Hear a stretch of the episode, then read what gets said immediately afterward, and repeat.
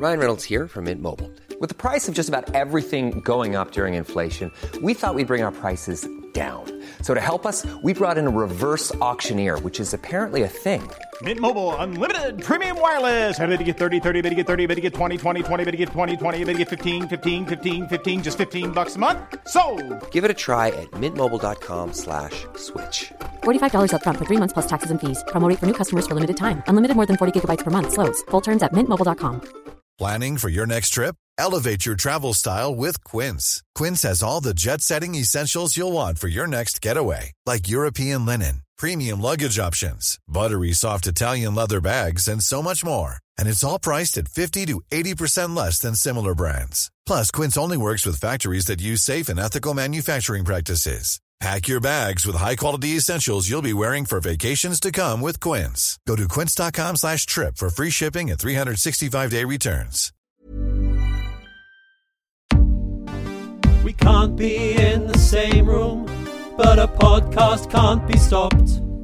The cinemas are empty, the industry is fucked, but we won't log off. We're not going out, we're staying at home. And when we watch films, we watch them alone.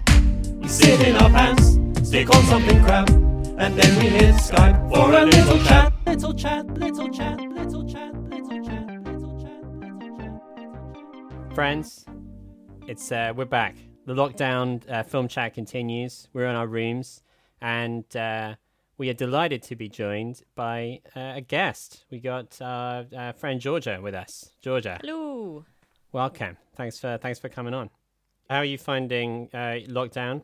Are you uh, are you are you are you watching? You watching stuff? Oh, I'm watching. Well, the thing I've been finding, I don't know if you guys have found this. I was like, okay, lockdown obviously sucks, but you know, you can use all the spare time to watch all those like amazing pictures, like the really like famous ones that I've never seen before. But all my dumb brain wants is like comfort and nostalgia. So I like the, the other day I went on Netflix to watch The Pianist and um, ended up watching Space Jam. Like the same thing happens again and again. Oh, actually, managed to um our house got struck by lightning the other day and it um blew up the TV. so Blimey. didn't get things for a few days, but we've we've ordered a new one. As if a global pandemic wasn't bad enough. Exactly. You had to get struck by lightning as well. and we've got a plague of fruit flies as well. It's like I've really I've really angered someone. How many acts of God can be inflicted on one household? Do you have any firstborn sons, do you? Because, I mean, Uh, well, not they're gonna be anymore. There actually is. There, I saw in the news there was a plague of locusts.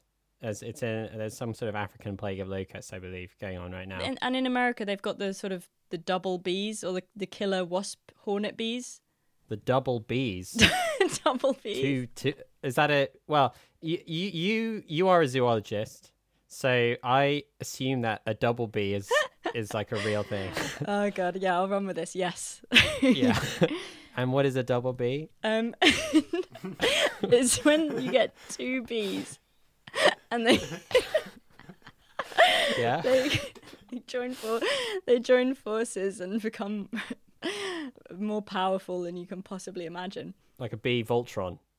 Exactly. Yeah. I uh, I also rewatched something recently, something that I regard as as a comforting thing from my childhood. It's just like putting on an old jumper, like a well worn pair of jeans to me.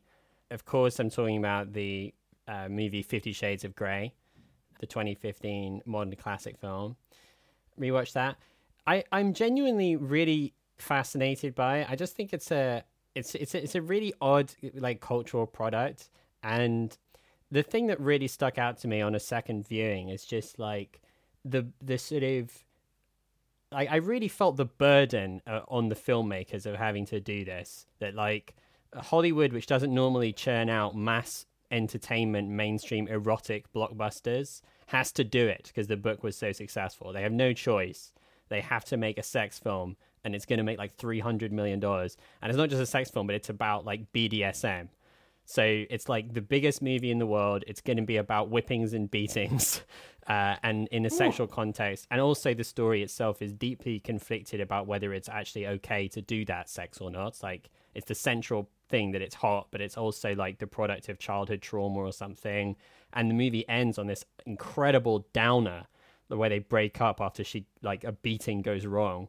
and it's just really insane. And I can just you can just feel that the the weight of this on the film and how uncomfortable it is with its own existence. And I just find that a very intriguing, you know, mood. You can almost feel the movie like with this doing this deep intake of breath every time it's about to launch into a sex scene. Like, oh god, Ugh. I uh, I hope this is gonna be okay. There's fucking spankings in this scene. Like, are people gonna walk out? Is it all right?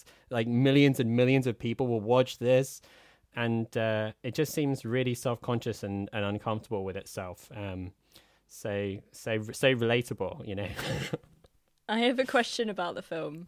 There's, Yeah, go ahead. There's a bit in the book. I haven't read it, but I've I've seen excerpts, and there's a bit in the book where he pulls out her tampon in I Wow. what I assume is meant to be a romantic gesture. Does that make it into the film?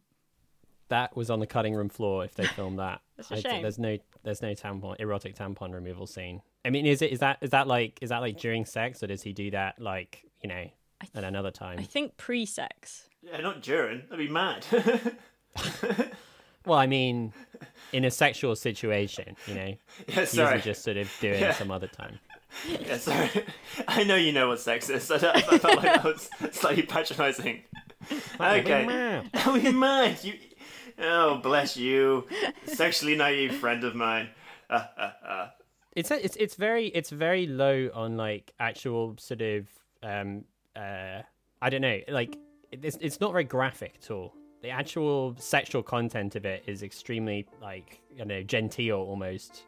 There's basically some toplessness and some bottomlessness, some bums, Never at the same time. but never at the same time. Never the twain never shall at meet. once. But like as soon as anything actual like actual sexual activity begins, the film it cuts away very very quickly. So it's sort of slathered in slow mo and um, kind of smooth sex music, and and then- but like as soon as they start having sex, it's like no, we got to get out of here. Like this this, this is too much. The audience won't be able to take it. Like he just spanked her three times. Like you know the the, the Pope is going to destroy this film if we if this scene continues. So uh, so yeah, the the only kind of like bit of real sexual detail or, or whatever is is a, he puts on a condom in one scene. I find that notable, which I think I mentioned on the podcast when we reviewed this film initially. That he sort of tears it open with his teeth in a sexy way. Whoa. Hubba hubba. Hubba hubba. Uh, yeah, which I find to be socially responsible filmmaking with a good message for the kids. But other than that, yeah, uh, yeah, just an just an oddity. Do you guys remember buying me the book for like my birthday as a Yeah, I? I bought it. I bought it for you. And when a second ago you said I've, I haven't read it, but I've read excerpts, I was hurt. That's a fucking gift from me. I still have it. I just You were really unhappy about receiving it. You were not amused. I thought it would be funny. You didn't care for it. You were pretty pissed. I didn't I didn't know you'd remember that.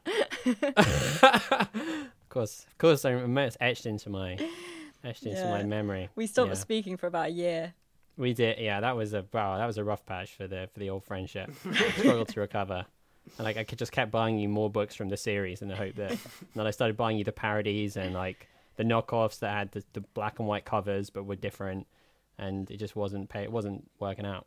Not enough color. Um, too much grey. Too much too much grey. Uh, I have a dog called Smooth Link.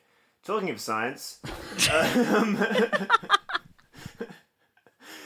Georgia, you're a, you're the closest. Well, you are a scientist in my eyes. I don't know if that's like a, a, a you know, if you've got the actual qualifications. I don't know what you do, but I see you as just a sciencey person and a woman I can ask any random science question at, and you'll just have the answer. Always. Uh, but this but this is a film podcast, and I was like, wait a second, let's combine the two. So uh, films are notorious for having you know poor science sometimes, unless you're Christopher Nolan and have hired like Kip Thorne to do all the maths for you or whatever. And uh, I've got a few movie related questions about science that I just need the answers to. Question one: My favorite film of all time, Lucy. it, the, the premise is that most of the time human beings aren't using the, the entirety of their brain. They're like using a pathetically small percentage of it. But she uses 100% of her brain and then she can do basically anything. Uh, is that is, is that what happens? Is that is that is that real life? She can like she gets so smart she can like flip cars around and stuff. we're too dumb to do that usually. Um, yeah, that's that's that's a that's not true. Um, surprisingly, Oh, big God. big shock. Yeah, um, I think they use that one in in Limitless as well, don't they? That um, he just starts using 100% of his brain and he cracks the stock market in a day. Like if you think about it from from an evolutionary point of view, brains are like this incredibly expensive thing to make biologically and with energy and stuff. And um, also like they kill loads of women in childbirth because they're so our heads are so big. So imagine doing that and then be like, oh, but only use 10% of that stuff. It would make absolutely no sense. Like people would either end up with really tiny heads with like these really efficient brains or it all becomes super clever. Like it wouldn't make sense to have like 90% of our brain that we just never ever use for no reason. You- It's just Lucy just become my second favorite film. Then I just want to say I, I just like the concept. It's definitely something which came out of some like random factoid in a magazine. It was read by somebody once and you know became some bizarre internet rumor. And someone was like, I can spin an incredible, uh, incredible science fiction premise out of this. Um, and I, I would just like to see a film which is about someone discovering they, they only use 10% of your feet or something, or he only uses 10% of his nose, and then he discovers how to unlock the remaining 90%, and he's got an insane sense, you know, incredible sense of smell. I always thought like thought of it as like you know when you're driving and not using hundred percent of your car. You use hundred percent of your car, you're like going through all the gears, braking, turning on the, you know what I mean, like popping the hoods, spinning around in circles, just be fucking mad. You never get anywhere. um, yeah, crazy. Sam, do you want to do, do you want to ask a question or should we alternate? Should I ask you guys a question? You could ask us a question. Is that um, I don't- we won't be able to- yeah, go for it. Um, in the film The Martian? Could you really make potatoes from poo-poos? Oh, you're asking the the dunces the science question. Is it is, is this is this turned into this is like um mastermind now or something, and you're going to correct us if we get it wrong? I kind of No, I I kind of like the I like the pop quiz format actually. I I would I would guess that it's um uh that it's you know based in fact because the Martian is that kind of the whole thing that it's sort of based in real science and you know probably not actually accurate but you know there's it probably is sort of true that you could uh you know shit in a bag use that as fertilizer and grow potatoes from your own shit or no or no Well, I can't even get plants to grow in like normal soil on Earth. So But but are you a NASA level? You're not a botanist. Biologist? Botanist I'm not even? Matt Damon. You're not a NASA Why are botanist. they taking a botanist? What waste of a space on the spaceship. in case in case they I don't know in case they needed to survive there for a year I guess and then he, he's probably also brought for his incredibly fertile uh, uh poos that he does his like insanely fertile stool I thought the big like science faux pas in that movie is just like the storm at the beginning. There's like there's no atmosphere on Mars, so there obviously wouldn't be a storm that blew over that rocket ship. Like if you that's like the once you get past that, like the science sort of checks out. I mean, I, I listened to a podcast once. I don't know if it was even remotely accurate. Is that the film where he says, I'm going to science the shit out of this? Yeah, Yeah. With the shit, he was a very literal. Oh, I'm gonna and he's and he shits the science out of this as well. I'm gonna I'm gonna fucking take a compost dump out of this I'm gonna poo soil Uh, Sam, would you like to ask a science question? I'd love to ask one. All right, Georgia, you're back on. You're back in the hot seat for the next science question. Line from the Matrix, a classic Matrix quote many people refer to, uh, from Morpheus. He says, The human body generates more bioelectricity than a 120 volt battery and over 25,000 BTUs of body heat. Combined with a form of fusion, the machines had found all the energy they would ever need. Uh, "Is it true that humans could be turned into uh, batteries, human batteries, in order to sustain a uh, robot civilization?" I mean, I don't know. I don't know about the numbers involved, but I think this would be an insanely stupid thing for the robots to have done. Um, humans, like, we don't really generate energy. We can we convert food energy into you know running around thinking, generating heat and stuff, and we don't do that very efficiently. So basically, they'd be taking energy from things like I don't know. I assume like lettuce or something, and turning it into energy for humans and then harvesting that energy but it'd be so much smarter to just burn the, the food in the first place. You'd get so much more out of it then.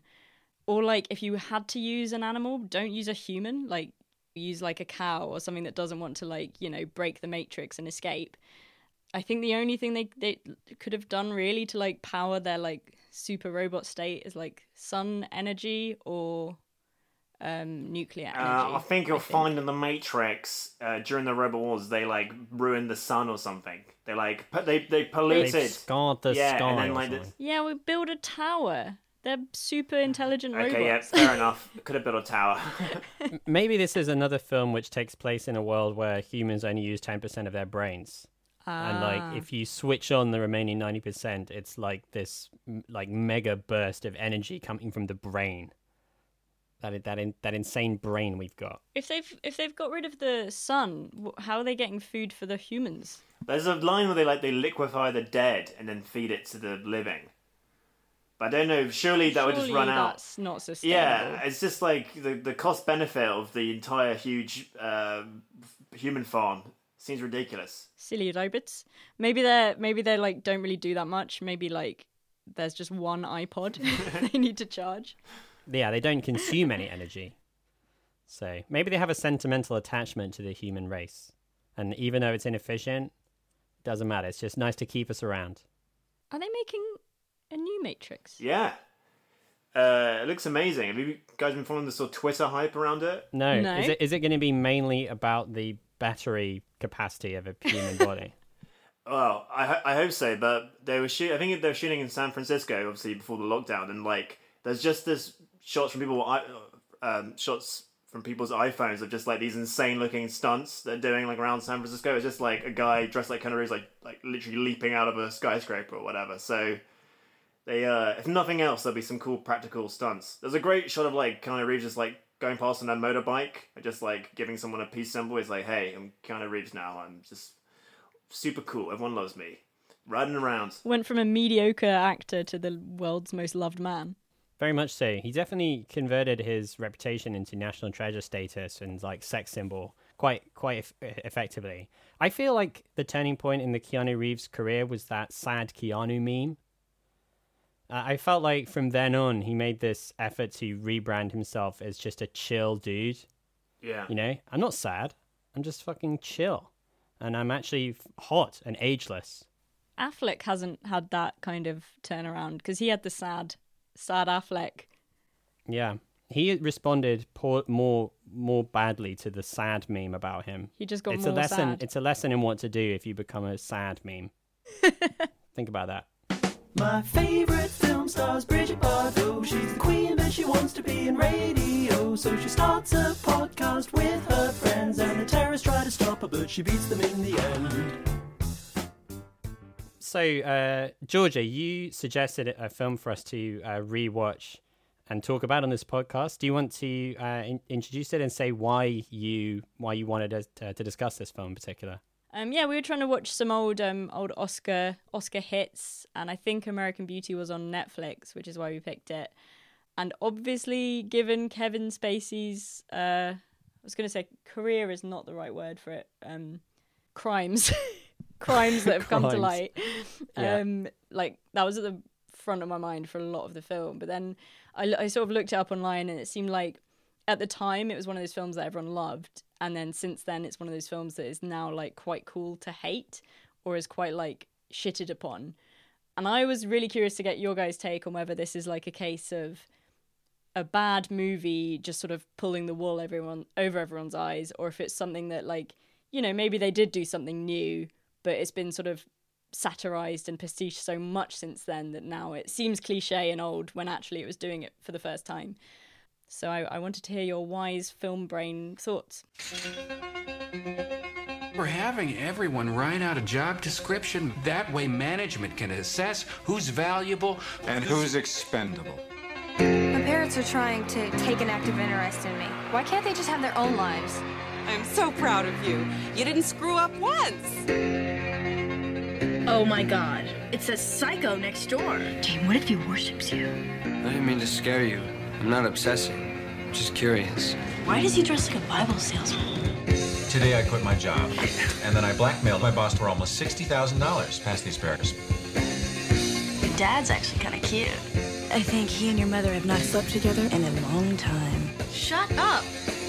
You think you're the only one who's frustrated. I'm not? Well then, come on, baby, I'm ready. Welcome to America's weirdest home videos.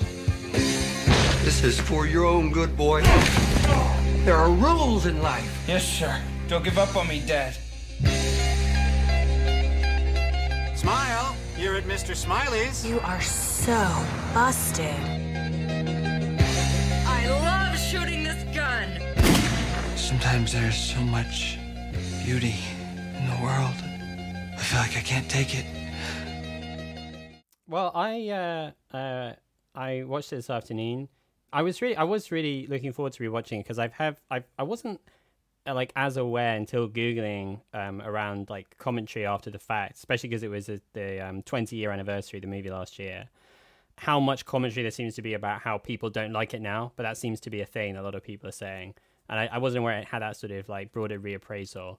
Um, but it, but I was aware that it was a very like a film of its time, like a, a very 90s kind of movie so I was interested to see it from that perspective, and you know how cu- culture has changed so much since then. And it's just I, I find the '90s an interesting decade, just because it feels so different to now. But also, I was alive then, so it's one of the few things where I feel like I can properly experience it twice. You know, and I would have seen American Beauty like when I was a young, like I don't know, early teenager or something like that, probably when I was about 14 or 15, and. uh it was I was I, I was expecting to think it was bad, um, and I was just I, I do think that. I think it's pretty terrible.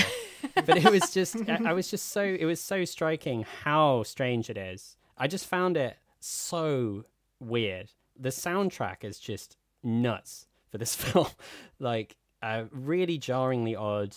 And that kind of like combination of the um, white picket fence, American suburbia, and that sort of xylophone heavy marimba soundtrack thing, which, which I feel like became essentially the soundtrack to like every American television show with a certain kind of quirky tone about like um, like Desperate Housewives or like there's like a million shows that, that are about sort of um, like regular life, like office life or work life or home life, um, but in a slightly quirky way.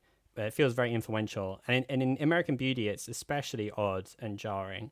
And the whole tone of the film is very, very strange. Some of the plot developments are like screwball comedy things, which feels like at odds with everything else. It's all a bit like um, uh, cynical and sort of um, cutting, and there's loads of characters who are just these like cartoons who exist to be mocked or like uh, hated. Um, and then this like sort of uh, through line of deep sincerity, this corny sincerity uh, about the beauty of life, which isn't doesn't like come through in the film like at all. It's just like some characters have this attitude of like, God, life is so dang beautiful. But there's nothing in the film that reflects that. Like, way everyone acts in this kind of petty, mean way. And I just found it super bizarre. It's like a, I felt like it was like I was attending a self help course or something. It's so weirdly preachy. And like, I'm sure we'll get into it more, but just like, one thing that I think encapsulates this movie is completely in like so such a strange and alien perspective is the fact that the the central character, Kevin Spacey's character, and his wife have very very similar character arcs, but she is like sort of mocked and derided as a kind of clown the entire film. And she's brilliantly portrayed by Annette Bening, who does a she's like does a great performance as that kind of clown character, but it basically is a figure of fun throughout um, and and at the end is listening to a self help tape about how you should need to believe in yourself and stuff. And we're obviously supposed to be like, what a sad, tragic woman. She's such a loser. But but she's exactly the same as him, like exactly the same. They both end up doing things. They're dissatisfied with their life. They pursue their narrow self interest and do a bunch of like shallow things, like like she just like fucks some guy because she admires him or whatever, and she pursues her career interest. He buys toys and like decides to get swole and you know gets a fucking sports car, smokes weed and stuff, and generally acts like he's having a sort of unbelievably lame midlife crisis. And yet he is kind of self actualizing in this heroic way, and she is like this total loser. And I just I was like, what the fuck is going on? And like, when she's listening to this self-help book which is like uh, never be a, a victim. Like you, you know you make yourself the victim. I was like that but that are we supposed to laugh at this? Because that's the message of the film as well. Like that's exactly what kevin spacey's character believes. So i just found it really weird. Uh yeah danny what did you what did you make of it? Yeah, it was uh, it was fun to revisit. It, it's so it's so nineties. Like, I was looking up the sort of movies that were released around that time. It's like ninety nine, and it's it's like that, The Matrix, Fight Club, and maybe Magnolia to a certain extent, or like Todd Solondz Happiness. They're all about like the, the you know the hippies have grown up and it was all it, it never happened. Like and everyone's truman truman show as well. Truman Show as well. But I feel like American Beauty's success is just down to the fact that there's a lot of film critics that resemble Kevin Spacey's character. There's like that. I think of it all the time. There's a great uh, quote by um, David Lee Roth from Van Halen. is like music critics like uh, Elvis Costello because music critics look like Elvis Costello. And I feel like American Beauty is just like the most, d- despite its weirdness, is the most sort of like user friendly uh, film that had that theme of like alienation or whatever. Like every movie that's kind of doing that at the same time is much better than it, but it's just the one that is most uh, simpatico with a sort of middle aged film critic. Yeah, it's really funny that it came out in the same year as Fight Club when it has like very similar themes and even almost identical scenes of the protagonist blackmailing their shitty boss in a way that's supposed to be incredibly cool and brave. Yeah, but in in Fight Club, he beats the shit out of himself. It's like that movie's you know that movie's That's a better that's a much that is a much better film. Fight Club is a much better film. But yeah, it's just funny how like how similar they are.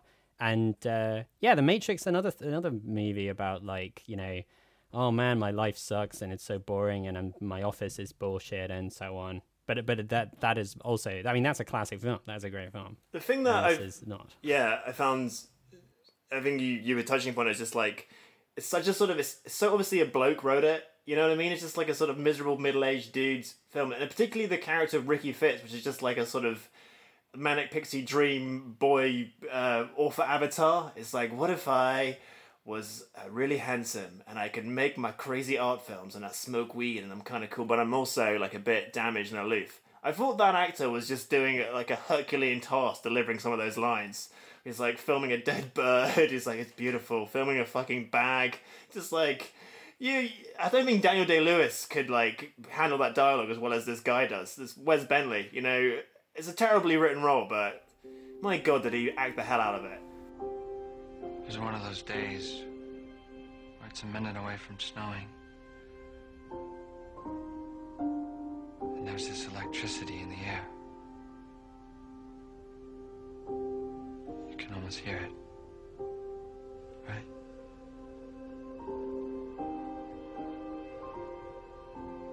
And this bag was just dancing with me.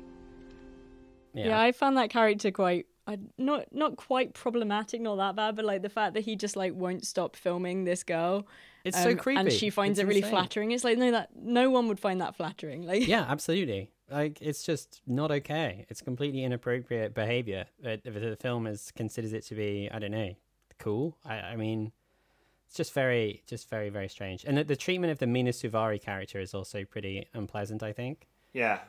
Like the film's attitudes to what you're supposed to find important, I find just very impenetrable. It's really, really hard to understand what the film thinks you should value. Like, why is it that splurging all your money on a sports car is like cool, but like wanting to be a model is shallow and stupid? You know, I don't. Why? Why is the one thing more good than the other? It's got this like preachy attitude towards authenticity, and like uh, it's all about like uh, how pretending to to act along like being a conformist with society is bad, and like just saying you know fuck all the bullshit and I'm just gonna say what I mean. It's basically like you know that Simpsons episode where Bart is becomes the say what you mean boy or whatever. I'm probably misremembering it. You know, I do what I like or whatever. yeah, Do you remember this? yeah, because I felt like that's it, basic. right? Yeah, that's basically American Beauty, except without any like that that episode kind of comments on the selfishness of that ethos, but American Beauty embraced it.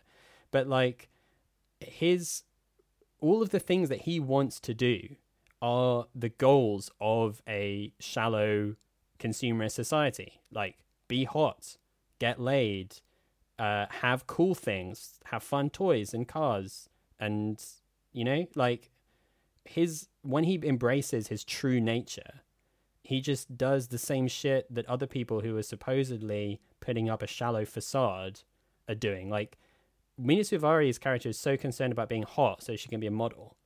And then his character gets really concerned about being hot so he can fuck this like teenager. But you know, but that's good. Do you know what I mean? I don't get it. yeah, what like he the same character is like criticizing his wife. There's one bit where he seduces her on the sofa, and then she's worried he's going to spill his beer on it because it was a two grand sofa or something, and he's like, ugh. But he is the same exact person who, like, a couple of scenes later, goes out and spends money on this really like stupid looking flash sports car. So it's like, which one is the right way to spend your money pointlessly? What? Uh, whose car is that out front? Mine. 1970 Pontiac Firebird, the car I've always wanted, and now I have it. I rule. Uh huh. Where's the Camry? I traded it in. Shouldn't you have consulted me first? Hmm, let me think. No, you never drove it. Yeah, to go back to like your original question, I think it is just like such a product of its time, and just uh, you know, don't you hate it when you're like rich but a bit bored? It's just such a sort of like annoying uh, point of view where like you know for maybe like two weeks for a certain uh, section of society that was like oh this movie really speaks to me, but it just feels like its moment passed quite quickly. Uh, yeah, something I find like inc- like I've noticed in so many films, like particularly most recently something like Marriage Story, but I think it's very true of like any kind of critically acclaimed uh, drama which has like comedy elements, is where the comedy is like incredibly lame and, and like very broad. Like the jokes are about like people being shallow or stupid, or like it just makes you feel kind of like smug for being smarter than the idiots in the film. And it's like I find it particularly irritating where like the movie thinks it's very clever, clever, but like it's the most lowest hanging fruit kind of snarky humor to it. It's like you know, Bridesmaids is funny. This isn't funny. This is just like oh, the Annette Bening, uh, it's so stupid. She doesn't the self help tapes and like, it's just uh, I found that stuff kind of really intolerable this time round. But I did like the sex scene. I thought that was good. I think Annette Bening's like giving it such like like welly that it kind of like just about gets over the finish line, even though her character is like really underwritten. I don't know, but I I love Annette Bening. I think she's doing the best performance in the movie. She's in a comedy basically, and is really going for it. And I think her character is pretty terrible, but I thought she was doing a good job in the role. But yeah, I think yeah, I completely I completely agree with what you're saying about like the sort of mean humor and it doesn't at all gel with the film's kind of open-eyed there's beauty in everything kind of message to treat its characters as these like unsympathetic idiots who just deserve audience's contempt and that's a very i do i think that is like quite a common thing where in order to make you relate to a, essentially an unsympathetic protagonist or someone who's often someone who's just really selfish then the people in their life have to be made as unsympathetic as possible so that you can like understand why they're unhappy. If she was a nice person, then Kevin Spacey's treatment of her would be totally unacceptable. So she has to be portrayed as like deserving of being like belittled and bullied. Uh, yeah, and it's just it's just mean. Like I just think it's a bad kind of ethos for the film. Georgia, what was the weirdest thing? Like, because you you're coming with fresh eyes. Is there a particularly like because watching it again, I was like constantly struck by like this is a weird scene, particularly like the sort of the the way the movie treats homosexuality. I thought was very strange and very dated. Like, is there anything like any one scene that like stuck out as like particularly like, huh? This won an Oscar. I don't know the the scene the scene where I was most like, oh, I want to stop watching this is when he first meets uh, the sexy blonde teen. And like he doesn't just fancy her he does like a cartoon character's response to a hot person where they like go mad and like can't can't see and His- imagine things. his tongue rolled out of his mouth for like five feet and has to reel it back yeah, his, his eyes popped out his head, kind of thing. Like it, it just seemed like very extreme, and and also like I said earlier, like it's Kevin Spacey, so you're just like, oh god. I think the film does at times paint him as pathetic. I don't think they're always saying he's like this hero, but it sort of switches between the two. And I wasn't left sure if the film was laughing at him or cheering him at points, if that Yeah. makes sense. No, definitely. It's such a sort of confused screenplay. I don't know, like uh it's weird. It's such a sort of like his sort of uh, you know, rebirth as a character is fancying a basically a child. And that and then the movie is like cool. And then like his arc is complete when he like manages to see her as a child again when she confesses her virginity and he's and he sort of like fathers her. Mm. And then the sort of moral perspective of the film is just like good. It's like ah, he didn't fuck a child. well done, and all was well with the world. I think it's very like uh, Sam Mendes, where like everything is like kind of loaded with symbolism, which ultimately means nothing. It's I don't know, like it's like uh, it's all the color palette's all gray, and there's like red, and it means stuff, and the framing. But I think it all it all like basically it's too confused. Uh, as Sam was saying. I think the tagline of the film is kind of appropriate given how pretentious it could be. Where the the tagline is like, "Look closer." It's like you thought you could see the surface, but look at all this symbolism I've put in. Wait, look even closer. But then, like, the first scene of the movie is this sort of out of context bit of tape of him filming his girlfriend, where they're talking about killing the dad. And then it cuts to the rest of the film, and you're like, "Ooh, interesting." But then the film is less interesting than that clip implies it's going to be because then when you finally see the clip they're just like just kidding lol and then move on it's like well I looked closer and it was boring Yeah. Yeah. That that tagline is a bit like it, it's like if the movie was the tagline was there's subtext or like this film has themes, you know. It is it is a ridiculous it is an absolutely ridiculous tagline. Got themes. This is deep. it's funny you mentioned the soundtrack i don't usually notice soundtracks in films but like you mentioned the marimbas and when you're making like documentaries for radio and you, you need sound effects or music it's so hard to find something that doesn't sound awful and like loads of people just end up using marimbas because it's like one of those instruments that just sounds a bit thoughtful and so like there's loads of free marimba music on there and i end up using it in everything i ever do. And as soon as the marimbas started i was like oh i'm listening to like a, a documentary of not much uh, budget. Yeah, one one of the one of the things that I uh, that I uh, listened to was like a podcast of Sam Mendes talking about the soundtrack, and uh, it was him talking about it playing over the music that inspired this like this soundtrack, this like Carl Orff piece of like marimbas, um, or xylophones or whatever, and uh, but. It, it also did sound like it was just the soundtrack that had been picked by the podcast producers to underscore Sam Mendes talking about the movie. like yeah it's funny you should say it because yeah it's exa- it is exactly like that type of music who's editing this can you put in some marimbas in the in the narration You know, the marimbas will be underneath everything we've just said for the past 20 minutes. just the whole just the whole the whole thing and make it pause for a second after he said something a bit dramatic and then ding ding ding ding come back in it'll be really good You got it. Has anyone got anything else to say about American Beauty? i've talked a lot about american beauty i have one final thing to say about it. Okay, I guess we'll listen to another point from Sam about American Beauty, his favourite film. Go ahead.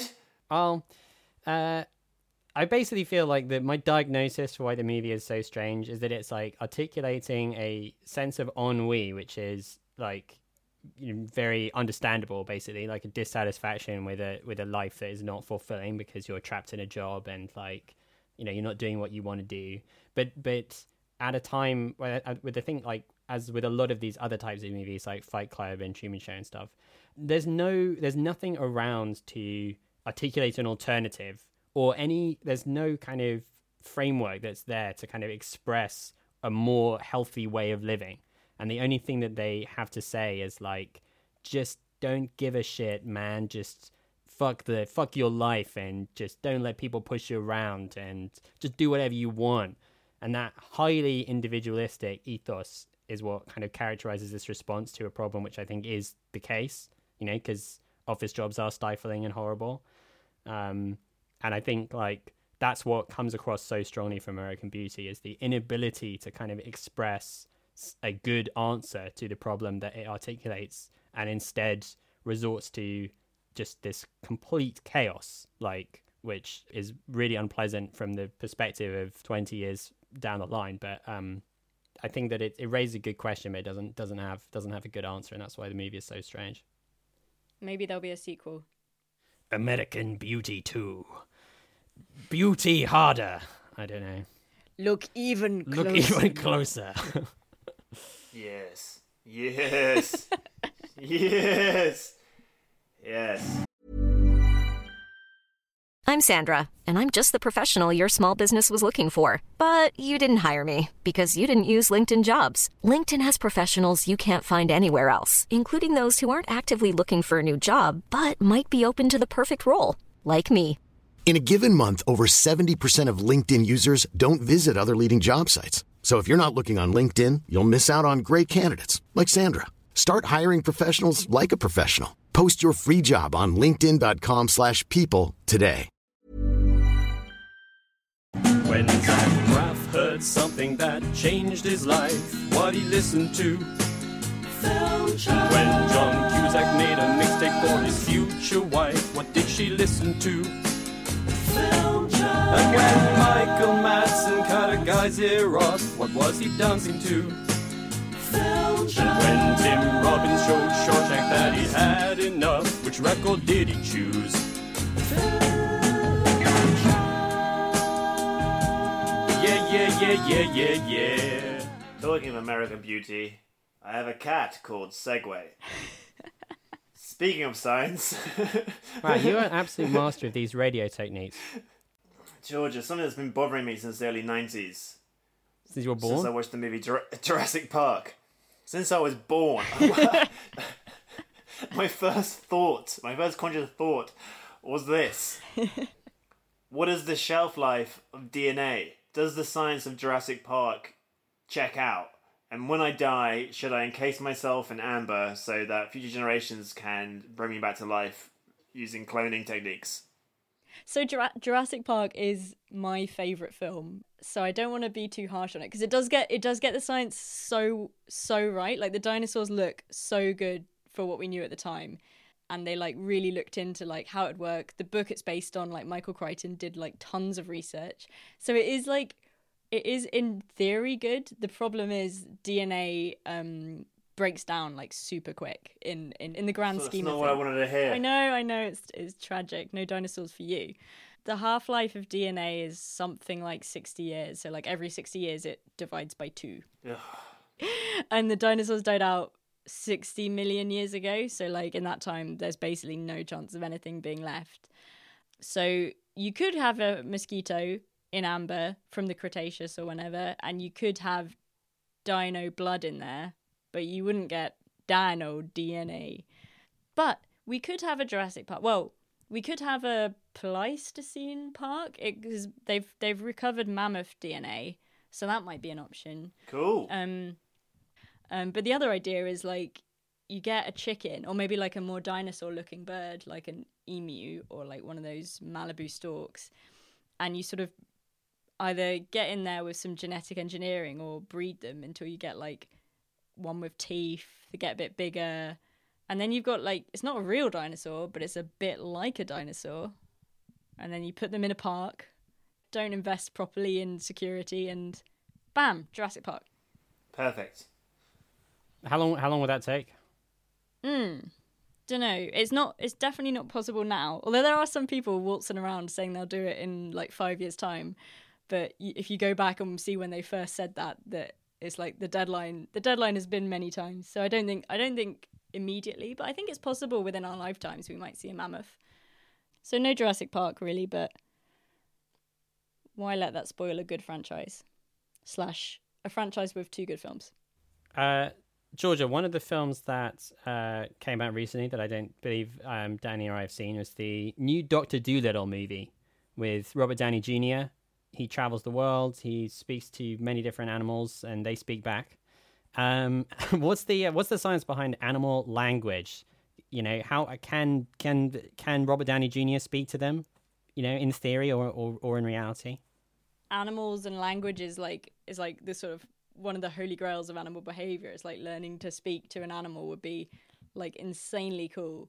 You can speak bee. That's pretty cool. So bees, when they return to a, from a hive, they do a little dance called a waggle dance, and you can learn to decode it. Like the angle they go at compared to the sun is the angle the, the sweet sweet flower is at, and um, the amount of time they spend buzzing in their dance is how far away it is. So you can like decode the little dance of the honeybee and work out where the sweet flowers are, which is really cool. That's very cool. That's the one bee fact I didn't learn from Bee Movie.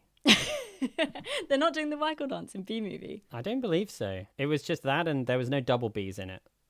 Double bees. Oh well, wait till the sequel. oh, can we do talk about the science of Bee Movie for a second? Yeah, hundred percent. Statistically, almost every bee you ever see, um, they're going to be female. Bees are basically just always female. The the males like stay in the hive and then die. Um, but all the all the bees in Bee Movie, boys, bee boys. That's true. The Bee Movie actually leans into the science a bit. There's a few. It comes out with a few bee facts. Uh, one of which is like bees are kind of wrecked by rain. He seems to be really perturbed by rain. Is that? Do you know if that's based in truth? Oh, I, po- yeah, possibly. Yeah. My, I have very select bee knowledge, um, but yeah, most most insects stay out the rain. Any of any any of animals uh, can we communicate with? Could, could I talk to a chimp? You could talk to a chimp. So they've done some really cool stuff with chimps and sign language. Like their their throats, the way their throats are set up, they can't really imitate human sounds, um, but they can sign. And there've been a few case studies, sometimes involving quite like traumatizing times for the apes. I think one of them they like let it smoke cigars and drink alcohol and stuff, and it was a bit violent. Um, They tried. but They try to get it to play poker as well. yeah, exactly. They're trying to make the coolest chimp that ever lived, but it horribly Play- backfired.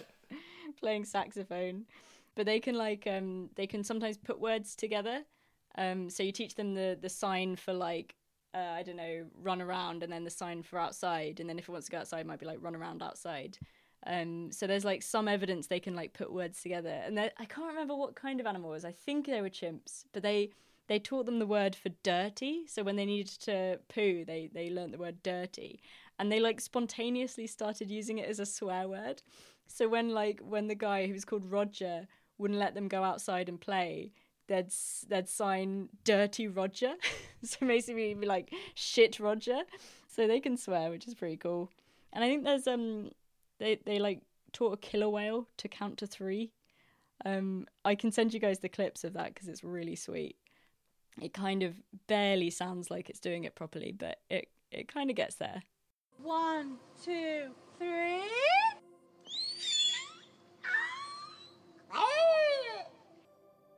One, two, three.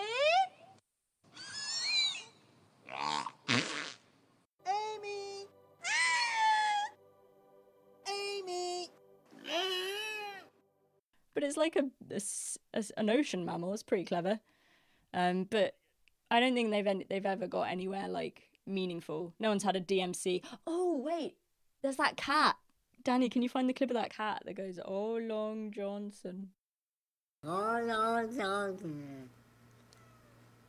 Oh, Long Johnson. Oh, Long Johnson. Oh, no, Johnson. Um, a fact I forgot to tell you about the signing chimps is that one of the most famous ones is called Nim Chimpsky. Nim Chimpsky. I, I have some familiarity with Nim Chimpsky because my um my linguist parents uh uh would talk like I remember hearing a lot during my childhood about like uh chimpanzees and language. Um and they Oh, what are you getting me on for? You should be talking to them on there. Well you know, I don't want my parents on my podcast. I, I wanted the record to show that we both noticed that shameless name drop. It's just disgusting. My name drop that my parents are linguists. Oh, my linguist parents just fucking Yeah. rub it, rub it in our faces that our parents are so lame and not linguists. It's the could- ultimate it's the I- ultimate flex. I can hear the fucking contempt in your voice that you said that, and uh, don't don't think you got away with that. That's all I want you to know. Yeah. Yeah. That's right. I was born to linguists and I'm not I'm not ashamed of it. Yeah, well, maybe you should be. Anyway, they were skeptical about the um, language capabilities of of uh, of chimpanzees, but it's uh, you know uh, there seemed to be a hot topic in uh, in the world of uh, linguistics, at least, or like arguments that people were having. So yeah, Ooh, time for a break from all the film chat. Have a cup of tea, maybe make a snack and telephone a friend so you know where she's at. Right, that's enough now. Back to film chat. Um, should we should we wrap up, guys? Or do yeah, wanna- sure. No, no, I'm very, I'm, I'm happy to, uh, I'm happy to, happy to wrap things up. What film are you going to review next time? I'll obviously be reviewing Fifty Shades Darker. Is that what the second one's called? I think so. Um, the next Fifty um, Shades. And Um, uh, Georgia, if you have any like acclaimed '90s movie you want to be want to have uh, reappraised, please get back in touch. I'll get back to you on that. Are you still, are you still watching uh, Oscar winners? Are you making your way through? Yeah, I, I uh, well, I don't remember if this actually did win an Oscar, but Sch- Schindler's List is on is on the the list, the Schindler's List list. um, but we did actually watch The Pianist, so I think I'm going to need to leave it a while before I can like mentally cope with another film that sad. Yeah, you probably don't. You don't want to go too intensely into hardcore dramas necessarily. Yeah, the Studio Gibbles are are, are, nice. They're they're proving pretty good. Yeah, stick to the gibbles. Cool. Well, thanks so much for coming on. It's, it was, uh, it was, a- it was a ton of fun. Um, Oh, it's my pleasure. Thanks for having me. speak to you. Informative as always. I'm full of knowledge now, which I'll be uh, dropping in, in all of my, in all of my, Drop that in my knowledge. encounters. Get rid of it. I meant, you know, dropping it into conversation rather than just dropping it in the bin and forgetting it. but uh, yeah, yeah, absolute pleasure. Uh, Danny, also great to speak to you as well.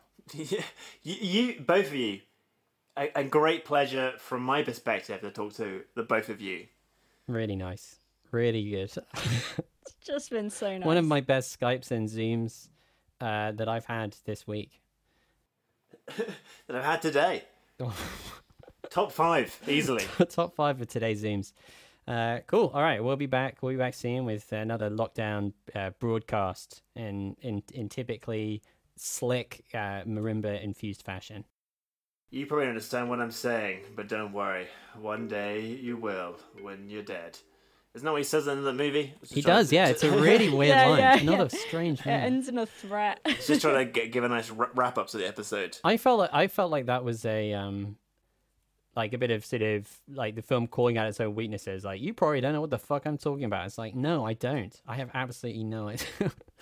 well, maybe on our deathbeds we will be like, "Oh shit, that film." oh my was god, good. the mon- the Kevin Spacey voiceover monologue. It's all falling into place. Someone bring me a, a, a plastic bag and flap it about kind of in front of my dying eyes. You may not think this film is good, but don't worry, you will. You will.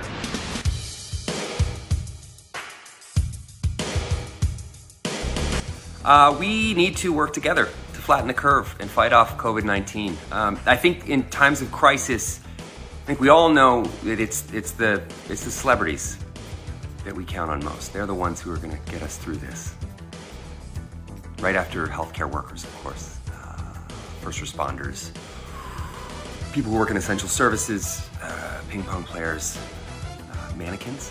They're great. Um, childhood imaginary friends. Sure. Like 400 other types of people. Look, stay at home, uh, practice social distancing, wash your hands. We are gonna get through this thing. We're gonna get through this thing together.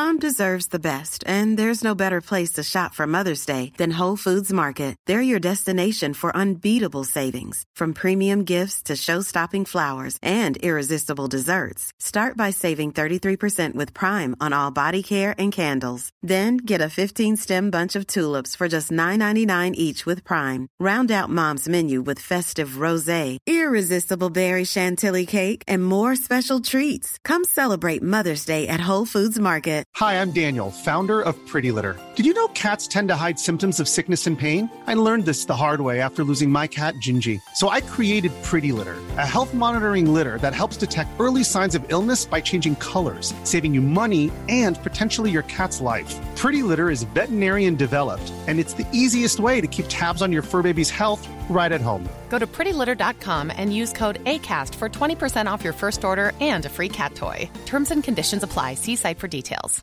Hey, it's Paige DeSorbo from Giggly Squad. High quality fashion without the price tag? Say hello to Quince. I'm snagging high end essentials like cozy cashmere sweaters, sleek leather jackets, fine jewelry, and so much more. With Quince being 50 to 80% less than similar brands.